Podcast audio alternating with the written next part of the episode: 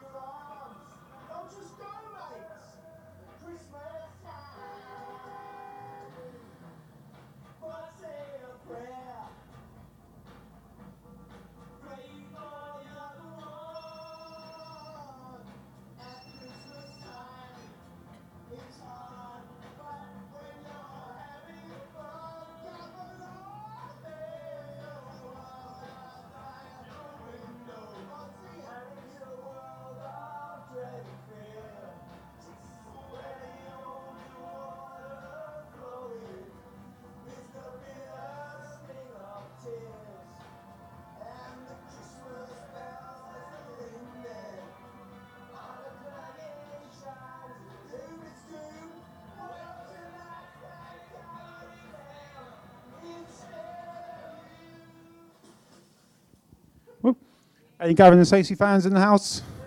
Everyone looking forward to the Christmas Day special? So, if you're wondering why I showed that clip, um, it's actually because obviously they're singing the words "The Band Aid." Do they know it's Christmas time?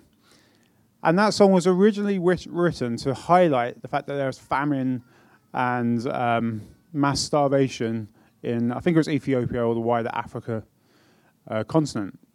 And uh, as you can see, it's kind of been turned into a bit of a Christmas sing along. Okay. Uh, how many people have started listening to Christmas songs? Yep, yep, quite a few of us. I have. And it fits in quite nice with Shakin' Stevens and um, Chris Rea, who's still driving home for Christmas, I believe. He's still stuck somewhere. Um, and I wonder, like, if we lose the meaning of things like Christmas songs, can we actually lose the meaning of Christmas in amongst all the tradition and the commercialization of it. And I'm not saying the traditions are bad. You know, I'm saying Joe's already put his tree up. Has anyone else put their tree up? Yep, some people have. We, we're putting ours up this afternoon. So, after Norwich play, that's right. Yep, that's true. Priorities. Um, I'm not saying these are bad things. Go nuts you know, you're, you're not going to be inviting demonic forces into your house if you put your Christmas tree up, that sort of thing. I'm not trying to be a Scrooge here. I'm saying go crazy with the Christmas traditions. I love them. Everyone loves them. Enjoy them. But that is essentially not what Christmas is about.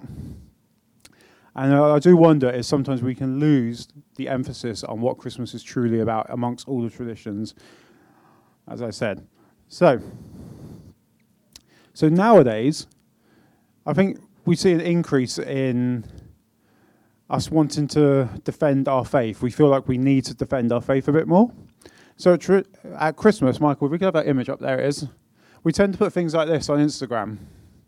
Just to see, just the reason for the season. And yeah, it's cute, it's clever. Um, I'm not saying don't do this, but I'm saying be prepared to explain it. See? Because um, what does this mean to someone who's never set foot in a church? What does it mean to someone who has never heard any of the Christmas story? And we're like, yep, I've done my evangelism for the year. I put my picture up on Instagram. That's cool. That's me done. But uh, what does this mean? Because um, something I've learned over the last f- few years. I mean, I became a Christian when I was 29, only a couple of years ago now. Um, and I, I, knew quite a lot of the, what I thought was the Christmas story before them, but I didn't know it all. But I've uh, lived assuming that everyone has that same sort of basic knowledge of the Christmas story. But I was at Bible school in Watford a few years back, and we did some sort of outreach stuff to promote our Christmas service. And you're just stopping people in the street and asking, What's Christmas about to you? And they're like, oh, it's about having the family around, it's about having turkey, it's about um, watching TV all day. By the way, if you don't watch, if you watch Christmas Day TV, make sure you watch the Queen because she's the great, one of the greatest evangelists you'll ever hear. So don't ever skip over that. Um, and that's the sort of answers I was getting like, about family and about Turkey and all this stuff. And none of that's wrong in the sense that that is what we do on Christmas Day, and that's fine. But people didn't seem to understand, didn't realize that there was a, a wider meaning to Christmas. And hardly anyone brought up the fact that it was a religious ceremony. And they just don't know. And then, so our response to that is to give them a little snapshot of the gospel in about 30 seconds, which again isn't wrong to do, but be prepared again to explain it. Because there'll be the most common response to that is, um, well, that's great for you, but I'm not religious. And so then we come out with another cute little uh, evangelistic line. Well, I'm not religious either, but because I follow Jesus, and that means nothing to these people who know nothing about church. So while Jesus is the reason for the season, maybe we need to personalize this, this part of the message a bit more, because, as I said, these people are thinking this is just some 2,000 year old fairy tale that we believe in. But we need to make that more about our experience of Jesus in our lives. So we need to be explaining to people that yes, Jesus is not only the reason for the season, but it's also the reason for the hope that I have when I should be hopeless. It's the reason for the joy that I have when I should be down and out. It's the reason for the peace that I have when my world is falling around me, falling apart around me. And then we need to explain to them what that means, give them testimonies of what's happened in our lives where we can turn around and say, well, actually, this is the Jesus I believe in, not some ancient myth.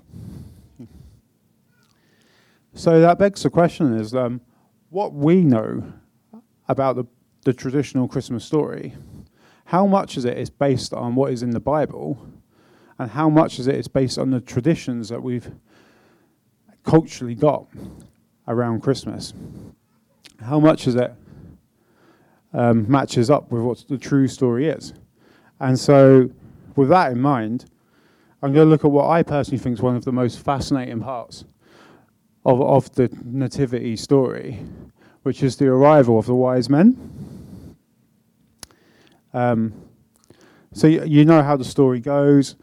Um, Herod's decreed a census, so Mary, who's pregnant, been told by the angel that she's pregnant with God's child. Um, she, uh, her and Joseph pack up and go to Bethlehem. There's no room at the inn, so they have the baby, baby Jesus. Then the shepherds turn up after they've been appeared to in the in the fields and by the angels, and, and they come and worship. And, and, you know it's all nice and there's animals there and everything. And then these three wise, these three strangers turn up and it's a really bewildering part of the story because it's just like, why are they even there? And tradition says that there are three of them, that they're kings, and if you believe the Christmas carol that we sing, that they came from the Orient. And I want to tell you that, you know, that might not necessarily be true when we look at the actual Bible story. So we're going to read Matthew 2, verse 1 to 12, if you have your Bibles with me, with you. I, I shamefully forgot to bring my paper copy, so I am uh, going to read it from my app. So it goes like this. Now, after Jesus was born in Bethlehem in Judea, during the time of King Herod, Magi, or wise men, that's the same word, uh, from the east came to Jerusalem and asked, Where is the one who has been born king of the Jews? We saw his star when it rose and have come to worship him. When King Herod heard this, he was disturbed, and all of Jerusalem with him. When he had called together all the people's chief priests and teachers of the law, he asked them where the Messiah was to be born.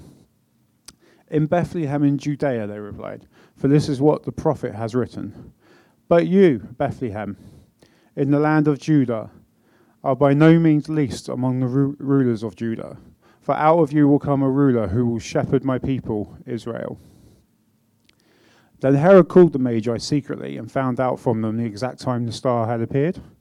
He sent them to Bethlehem and said, Go and search carefully for the child.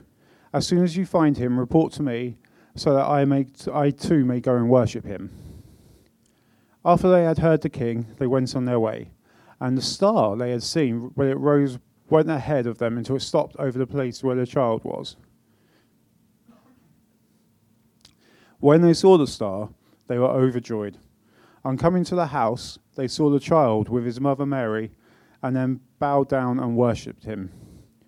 Then they opened their treasures and presented him with gifts of gold, frankincense, and myrrh. And having been warned in a dream not to go back to Herod, they returned to their country by another route. Uh, so that's the only appearance the wise men make in the whole of the Bible. They're not in any of the other um, Gospels. And the reason for that is probably that Matthew's Gospel is written specifically towards religious Jews, pointing out the fact that Jesus is the fulfillment of Old Testament scripture, uh, Old Testament prophecies.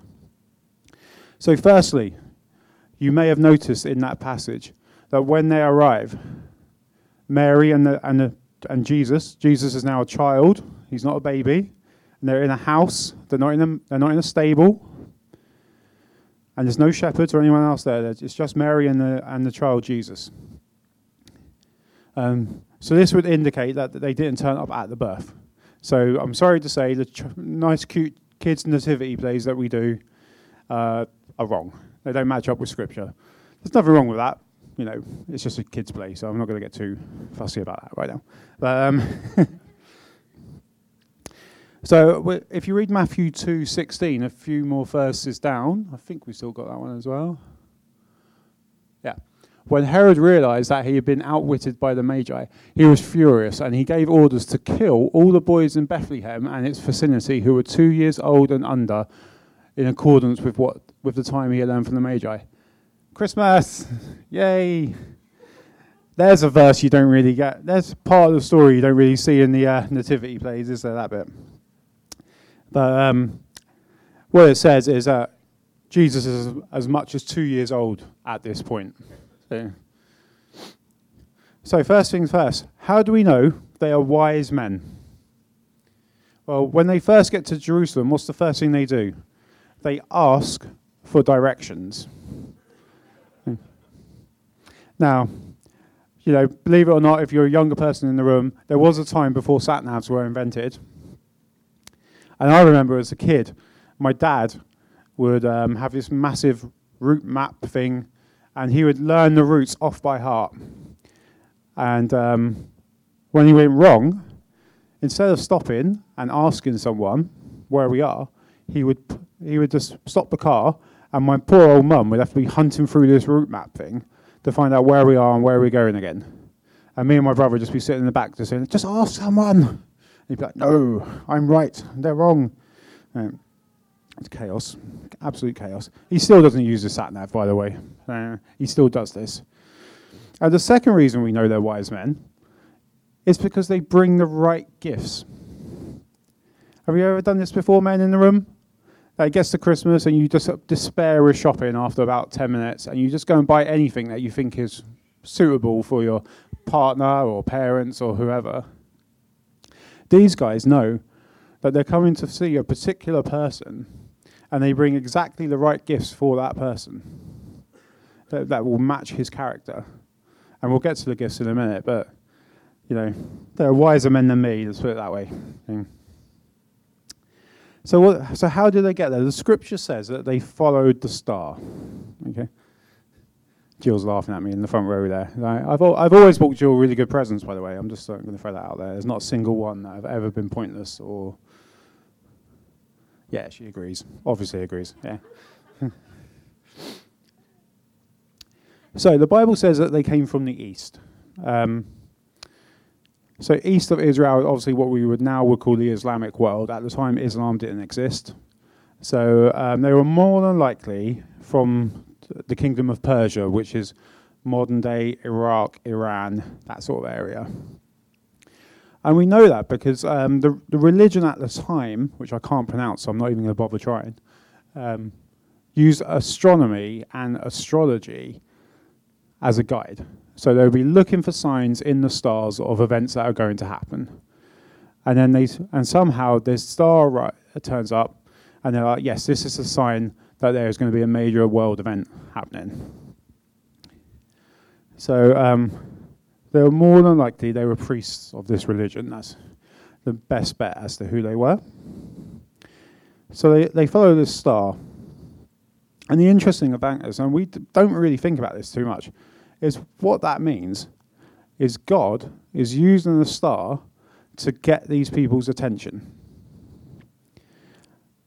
And it just makes you wonder, doesn't it, that God can use anything he wants to get people's attention. Uh, and if he wants to, he can use you and I to get people's attention. And, um, and at this time of the year, there might be people in your world who are particularly thinking about um, Christmas and what it means.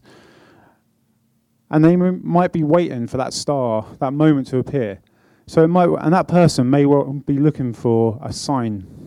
So that might be that might be you inviting them to church. It might be you sitting down with them, having a coffee with them, and talking to them about Jesus. So maybe just be on the on the lookout for people at this time of year who are searching. So Herod, the king, they turn up, they speak to Herod. Now Herod is the king of, of the Jew. He is the king of Israel but he is a puppet king installed by the Romans. But they turn up and say, Well, we want to worship the king. Well, he's probably like, Well, that's me. Here I am. I'm the king. And they're like, No, no, no. We want to worship the actual king. So, you know, we're in the middle, obviously. I don't know if you've noticed, but we're in the middle of a general election campaign. Um, a couple of weeks' time, either Boris Johnson or Jeremy Corbyn I despair. Um, one of those who will be prime minister of his country, more than likely, unless there's a Lib Dem surge or something like that, which I can't see happening. But even though they are the head, they are the person in authority, they are our prime minister, there's still a king above them. Jesus is still the king that we serve. So, anyway, Herod is the king of the Jews and he uh, and he asked them about him, like who is this child? And the scribes of the day read the prophet Micah, which, by the way, if you weren't aware, was written 500 years before these events took place. And in some translations, not the ones I, I read, but some translations, there's a mention of a, a baby from the a- Ancient of Days, who will come forth from the Ancient of Days. Which means this baby isn't just a normal child he is a, ba- he is a person who has existed in eternity. Okay. So he's obviously going to be a special, unique child. So Herod sends them on their way because he obviously wants to trick them into telling them where the baby is so he can go and slaughter all the children because he's nice like that. Um, and the star reappears.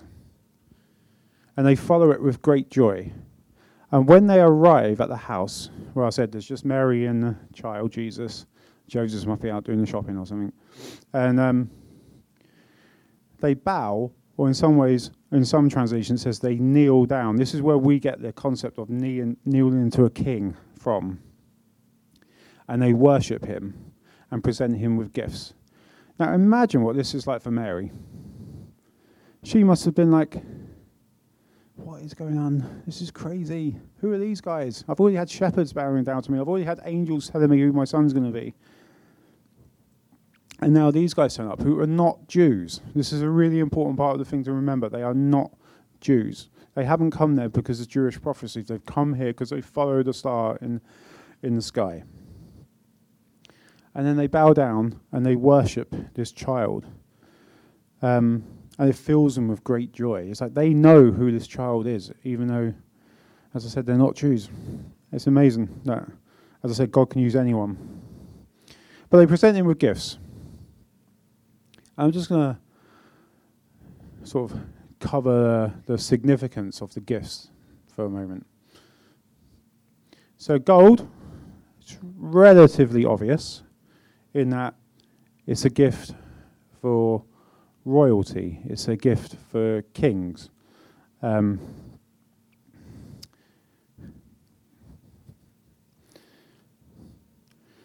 Uh, but if, you know, the tradition states that these men may well have been kings themselves, and it's not, you know, it doesn't say that in the scripture, it just says that in tradition, but it may well be true. So this takes on even more significance that these kings turn up with a regal gift of gold, and then they do this. And they lay down their gift of gold and they're kneeling to this child. So this is significant because it's a king, potentially a king, bowing before the King of Kings. Oh, I shouldn't do that too much. My knee will give way. Um, and um, I read a quote once by Queen Victoria. Uh, she just heard a sermon about uh, the second coming of Christ. And she said how she wishes she was the reigning monarch when Jesus returns, so she can be the first monarch to bow down and present him with her crown. I think that's amazing. Um, but I sometimes wonder how many times do we try to be our own kings and we keep our own crowns on, when in reality we should be just doing exactly the same and just bowing down and giving Jesus our crowns. Whatever situation we're in, we try to control it, but maybe we should be just be giving it to Jesus. And then comes frankincense. I have to be careful I don't say Frankenstein because sometimes I do accidentally. Yeah. Or it just incense, as is often often referred to in the Bible.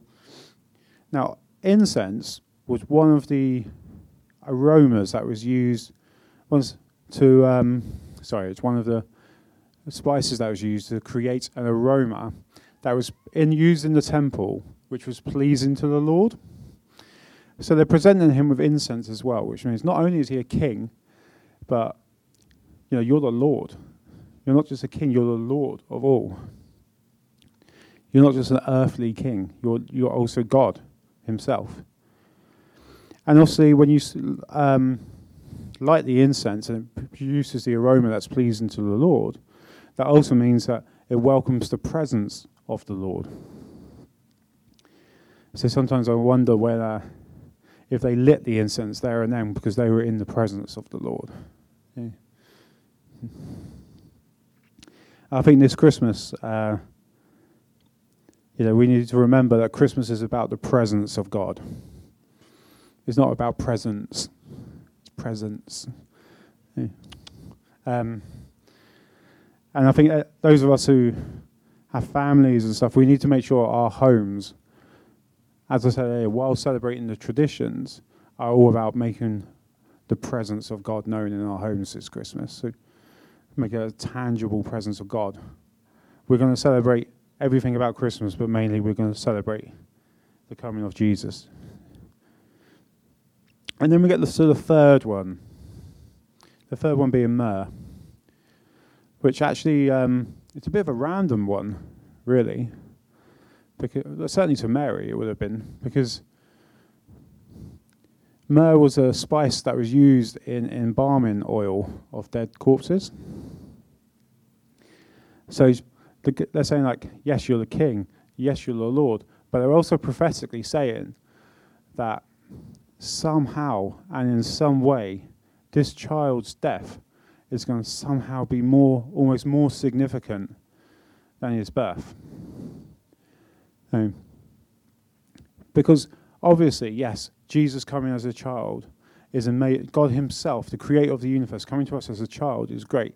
I need to be really careful how I phrase this, but if He had just grown and died in old age, would we be able to celebrate joining with Him in eternity? Or does, you know, do you see what I mean? I'm trying not to get the theology wrong on this, because, you know, but I'm like, if it we get to call ourselves Christians because of what happened at Easter. Jesus died and then he was resurrected. So it's almost like his death overshadows his birth in some way or another, which is even more amazing.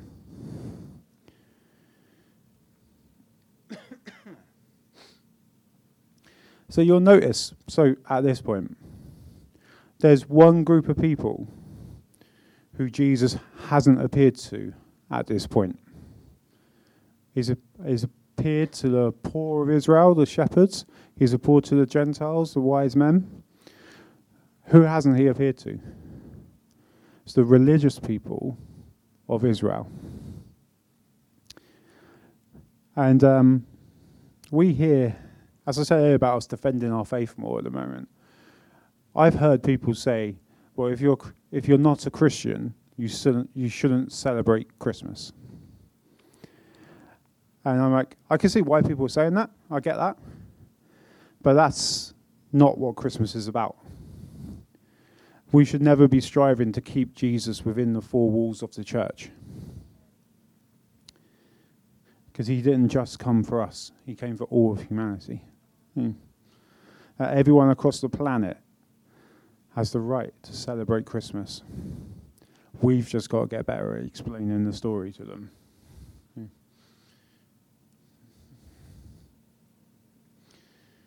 So that's our role this year. Is um, it's, it's up to us to be the star that guides the people towards Jesus. That's what we're here for at Christmas. And that might be, as I said, inviting people to Christmas services. It might be, or it might be more personal than that. It might be taking them out for a coffee and finding out where they're at in their life. So, uh, do you want to come up? It's a little bit shorter than normal, but I just wanted to start the Christmas season with a little challenge for us all.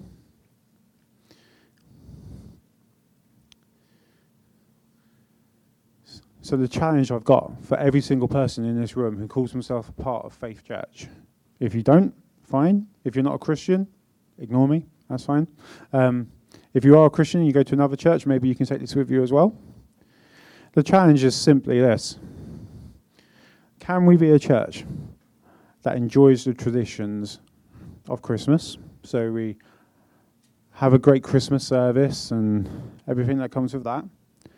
But can we make sure that the true Christmas story is our priority at this time of year?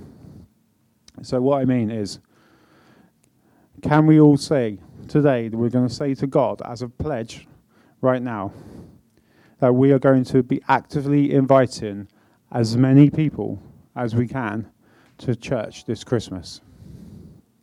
Can we do that? Whether it be a family who don't know Jesus, friends who don't know Jesus, neighbors who don't know Jesus, colleagues at work who don't know Jesus, random people on the bus or on the train. Just strike up a conversation. Can we be brave this month and be inviting people to church? Can we be brave and step out of our comfort zones so that people can follow the star that leads them to Jesus and be overjoyed and bow down and worship Him?